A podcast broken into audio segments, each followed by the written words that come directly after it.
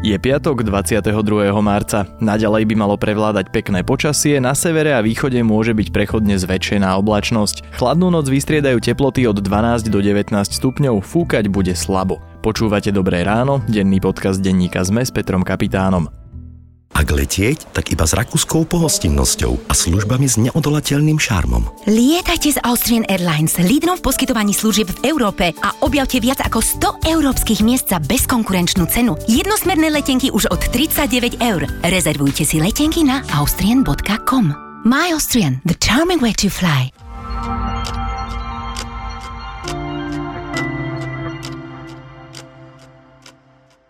Krátky prehľad správ. Najvyšší súd prerušil trestné stíhanie podnikateľa Jozefa Majského, súdeného v kauze tunelovania nebankoviek BMG Invest a Horizont Slovakia. Dôvodom prerušenia je Majského zlý zdravotný stav. Senát Najvyššieho súdu sa bude každých 6 mesiacov o Majského zdravotnom stave informovať. Škoda pri tunelovaní dosiahla 40 miliónov eur, o peniaze prišlo asi 170 tisíc ľudí. V druhom kole prezidentských volieb by zvíťazila Zuzana Čaputová so ziskom 60,5%. Vyplýva to z prieskumu agentúry Median SK pre verejnoprávnu RTVS. Čaputovú by podľa prieskumu podporili najmä mladší ľudia s vysokoškolským vzdelaním. Starší vo veku 65 a viac rokov by skôr volili Maroša Ševčoviča. Voliť by šlo 44% opýtaných. Ochranári a nespokojní lesníci žiadajú odvolanie ministerky pôdohospodárstva Gabriely Matečnej. Výzvu premiérovi Pelegrínimu podpísalo viac ako 41 tisíc ľudí. Podnetom na spustenie výzvy je Matečnej ignorovanie naliehavých problémov aj negatívne dopady zlých a nekompetentných rozhodnutí v jej rezorte. Strácame to najcennejšie prírodné dedičstvo v tých najvýznamnejších chránených územiach, tvrdí Karol Kalisky z iniciatívy My sme. Juraj Hosu, obžalovaný zo zabitia Filipínca Henryho Akordu, zostáva vo väzbe. Tento týždeň na súde vypovedali svetkovia incidentu z minulého roka, pri ktorom Filipínec po potýčke prišiel o život. Svetkovia opisujú podrobnosti útoku, Akorda zomrel na následky kopnutia do hlavy. Slovensko nebude len montážnou dielňou na automobily, vyrábať by sa tu malo aj viac bicyklov. Francúzska skupina Rossignol Group uvažuje, že jej závod v obci Gajary na Záhorí by mal zvýšiť svoju produkciu. Prácu by mohli nájsť desiatky ľudí a nemusia si zle zarobiť. Keď Gajarský závod hľadal vedúceho výroby, núkal mu mesačne 1500 eur. Viac správ nájdete na webe zme.sk.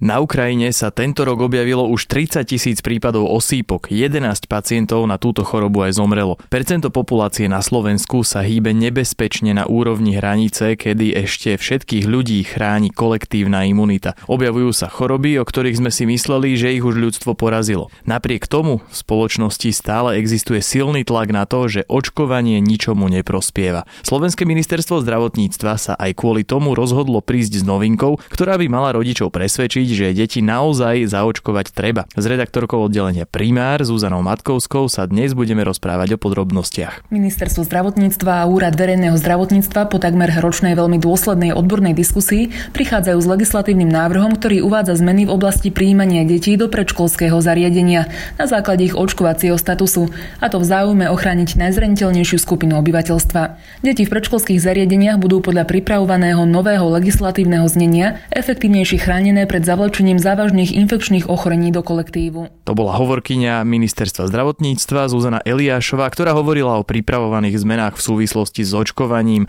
My teda začneme ale trošku zoširšie. Zuzka, keď sa pozrieme na šírenie tých chorób, proti ktorým bežne existuje očkovanie, je na Slovensku zvýšený výskyt napríklad osýpok, mumpsu alebo rubeoly, voči ktorej existuje vakcína, ktorá je však najčastejšie odmietaná. Šírie sa tie choroby na Slovensku? Odmietnutie MMR vakcíny najlepšie vidieť na osýpkach. Napriek tomu, že táto vakcína je proti trom ochoreniam, tak rubeola a aj mumps síce sú infekčné, ale nevyskakujú ako keby tak v tých štatistikách ako práve osýpky takže na nich sa to dá demonstrovať nedostatočné očkovanie asi najlepšie. V porovnaní s nejakou minulosťou, dajme tomu s obdobím pred 10-20 rokmi, je aj na Slovensku vidieť ten náraz, lebo teda 30 tisíc prípadov na Ukrajine, to znie pomerne šokujúco to číslo. Ukrajina je trošku extrémny prípad aj kvôli tomu, že v princípe tam prebieha humanitárna kríza, takže tam nemôžeme úplne hovoriť o okolnostiach ako na Slovensku, ale na Slovensku môžeme odstopovať vlastne ten nárast tých ochorení na osýpky veľmi jednoducho. V Lani ochorelo takmer 600 ľudí, ako konkrétne 572. Ono to neznie veľa, ale keď si to dáš do kontrastu s predchádzajúcimi rokmi, tak vidieť neuveriteľne ten rozdiel. Lebo napríklad v roku 2017 to bolo iba 10 ľudí a predtým dlho, dlho nič až do 2012, kedy boli jeden prípad, 2011 boli dva a predtým zase roky nič. Takže tam vidno, že to neočkovanie má reálny efekt. Inými slovami, my už sme tie osýpky raz porazili, ale tým, že sme sa proti ním prestali brániť, tak sa vrátili naspäť. Tým, že sme dlho nevideli ich účinky a nevideli, aké škody dokážu narobiť, tak sme spohodlnili a podcenili tú situáciu.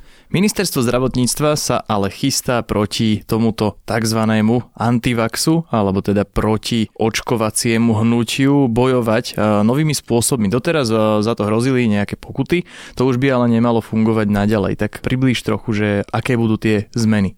Ministerstvo zdravotníctva a Úrad verejného zdravotníctva vymysleli novelu zákona, kde by vlastne platil zákaz pre deti, ktoré nie sú očkované, ktoré neabsolvovali všetky povinné očkovanie, nebudú môcť navštevovať predškolské zariadenie. Tým sa myslia jasla a škôlky, a chcú aj zrušiť vlastne dnes platnú pokutu, ktorá je vo výške cez 300 eur, ktorú by teda museli zaplatiť rodičia, ktorí nezaočkovali svoje dieťa. Oni chcú zrušiť tú pokutu preto, aby úplne odpadol ten argument, že štát chce zarábať na rodičoch, ktorí odmietnú očkovať. To, že človek zaplatí pokutu, to dieťa neochráni a preto sa štát rozhodol, že v rámci toho návrhu sa zriekne tejto pokuty. A hlavne je asi rozdiel, keď e, nie asi každej rodine, ale určite sú aj prípady, kde nebudú tie rodiny úplne cítiť tých 300 eur v peňaženke možno chýbajúcich za pokutu, ale keď nebudú mať kde umiestniť svoje dieťa nezaočkované, tak to budú cítiť asi o mnoho viac. No to, že nemôžeš ísť do práce, ale musíš byť doma s dieťaťom, ako celý plat, keď ti odpadne, to teda pocítiš.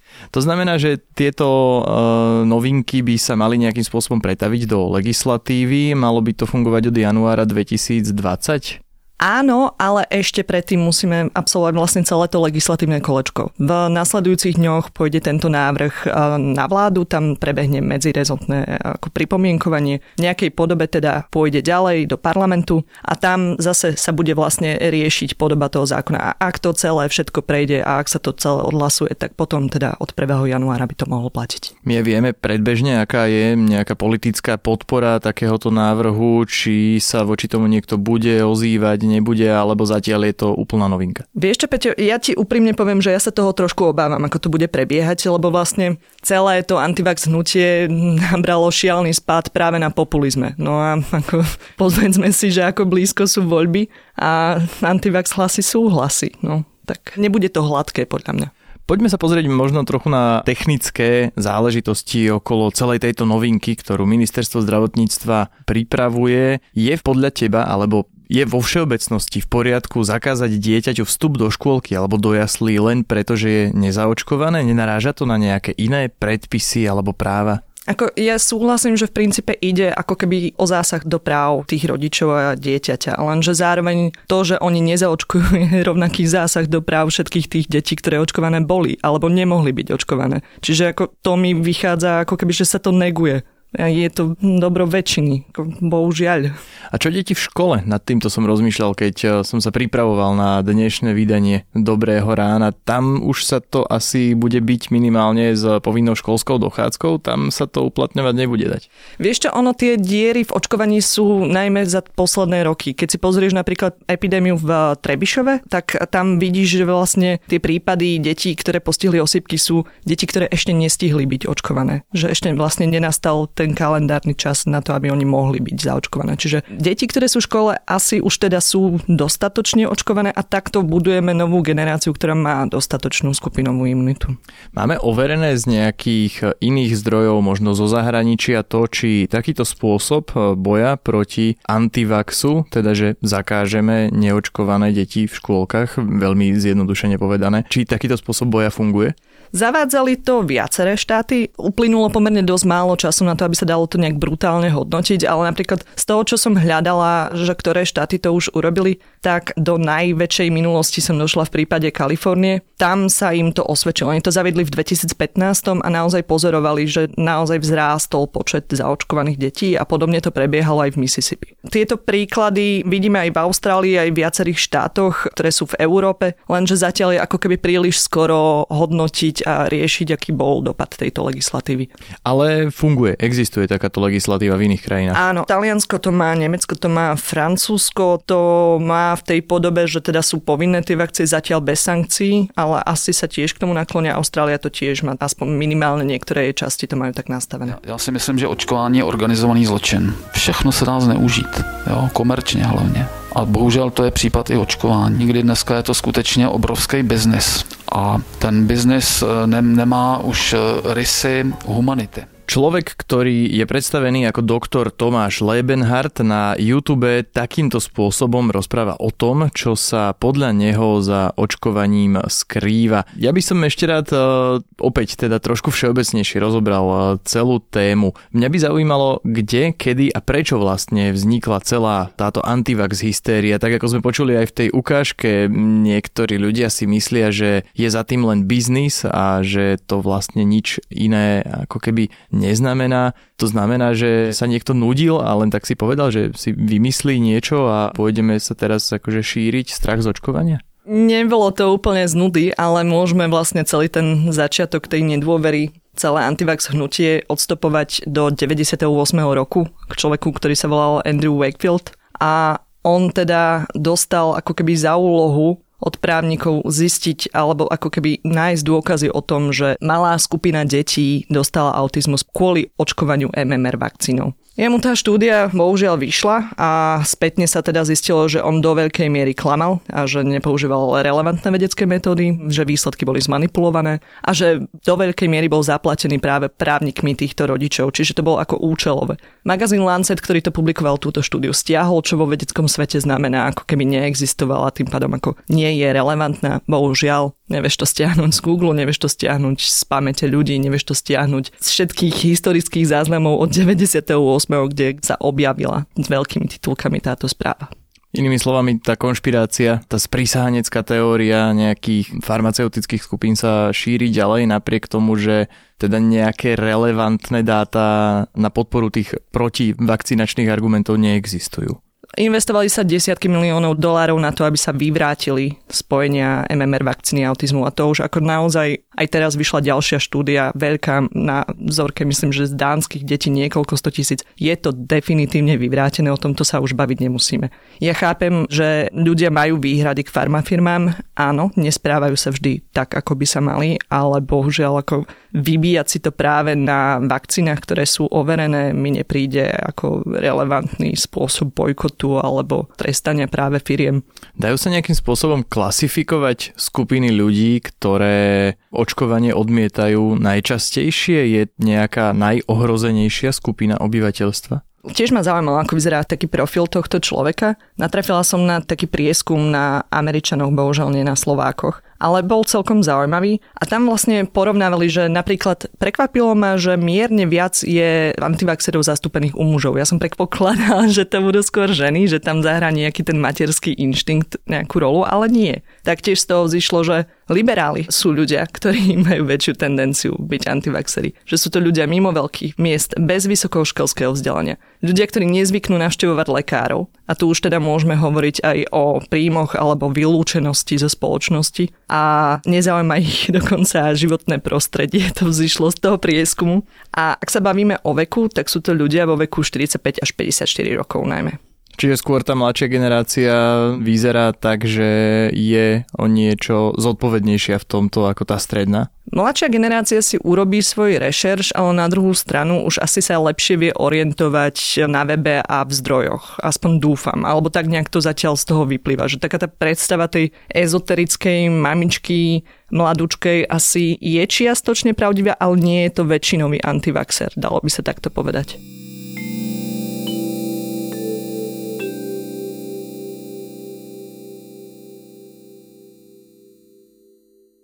Princípu očkovania samotného asi vo svojej podstate rozumieme, netreba to nejako rozvádzať, podobne ako to, že argumenty ľudí, ktorí očkovanie odmietajú, stoja v podstate na vode. Ale trochu komplikovanejšie je to s tzv.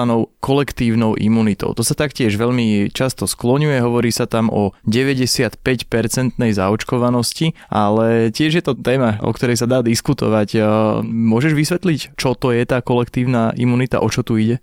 Môžeme si to vysvetľovať práve na príklade asi tých osýpok, nech je to také uchopiteľnejšie. Teda skupinová imunita znamená, že ak je zaočkovaný dostatočne vysoký počet ľudí, tak tí, ktorí nie sú zaočkovaní alebo nemohli byť zaočkovaní, sa môžu zviesť ako keby na tom ochrannom účinku vakcíny bez toho, aby ju mali priamo v sebe. Čo znamená toto, že sa môžu zviezť na ochrannom účinku? Pretože nedokážem si to ja priznám sa úplne vysvetliť alebo predstaviť. To znamená, že keď je tých 95% ľudí zaočkovaných, tak e, tie osýpky sa jednoducho nemajú šancu rozšíriť. A... Dobre, predstavme si, že v tejto miestnosti je 10 ľudí, hej? A z toho dvaja nie sú zaočkovaní. A z týchto dvoch jeden má teda osýpky. No tak ako nakazí sa zákonite asi len jeden a možno ešte ďalší, ktorý s hodou okolností môže byť práve ten, ktorému vakcína nezabrala. Akože to je 1-2% ľudí, ktorí sú očkovaní, ale dajme tomu, že tentokrát to nevyšlo. Hej. A tento človek jeden vyjde von. Tak určite to dopadne inak, ako keby bolo zaočkovaných, ja neviem, 5 ľudí z tejto miestnosti a všetci by sa rozbehli smerom, ja neviem, na Raču, druhý na Vajnory a neviem kam všade. Tak asi sa nakazí rádovo viac ľudí. To už pri ochorení, ktoré je brutálne infekčné. Rozumiem, čiže to nie je o tom, že 95% ľudí znamená, že tá choroba si povie, že kašlem na to, proste nemá to zmysel sa šíriť, hej? Nie. Najväčší argument pri kolektívnej imunite je práve ten, že to je etický rozmer skôr toho očkovania, že keď máš ľudí, ktorí nemôžu byť očkovaní, alebo ľudí, ktorí majú vážne ochorenia, alebo nemôžu byť očkovaní, lebo ich imunitný systém proste nezvládne tú vakcínu, napriek tomu, že je to vec, ktorá je neškodná princípe, tak je tvojou ako keby povinnosťou ich chrániť a ich život, lebo to nie je len, že bude týždeň ležať ako marod, ale to fakt ide o život. To nie je sa tu o čom baviť, podľa mňa. Napriek tomu sme to zvládli, nejakých 15 minút sme sa dnes rozprávali o očkovaní a o novom pláne ministerstva zdravotníctva, ako zabojovať proti ľuďom, ktorí očkovanie odmietajú. Sme sa dnes rozprávali s redaktorkou oddelenia Primár Zuzanou Matkovskou.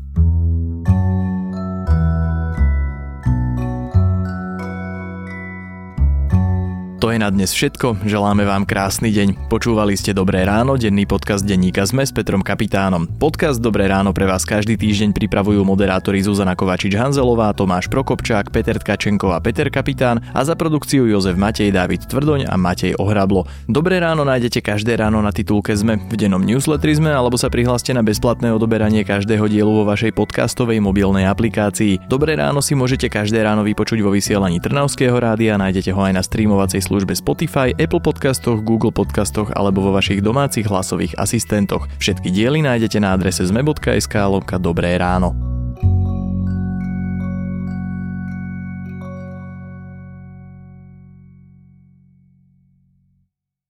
Letieť, tak iba s rakúskou pohostinnosťou a službami s neodolateľným šarmom. Lietajte z Austrian Airlines, lídrom v poskytovaní služieb v Európe a objavte viac ako 100 európskych miest za bezkonkurenčnú cenu. Jednosmerné letenky už od 39 eur. Rezervujte si letenky na austrian.com. My Austrian, the charming way to fly.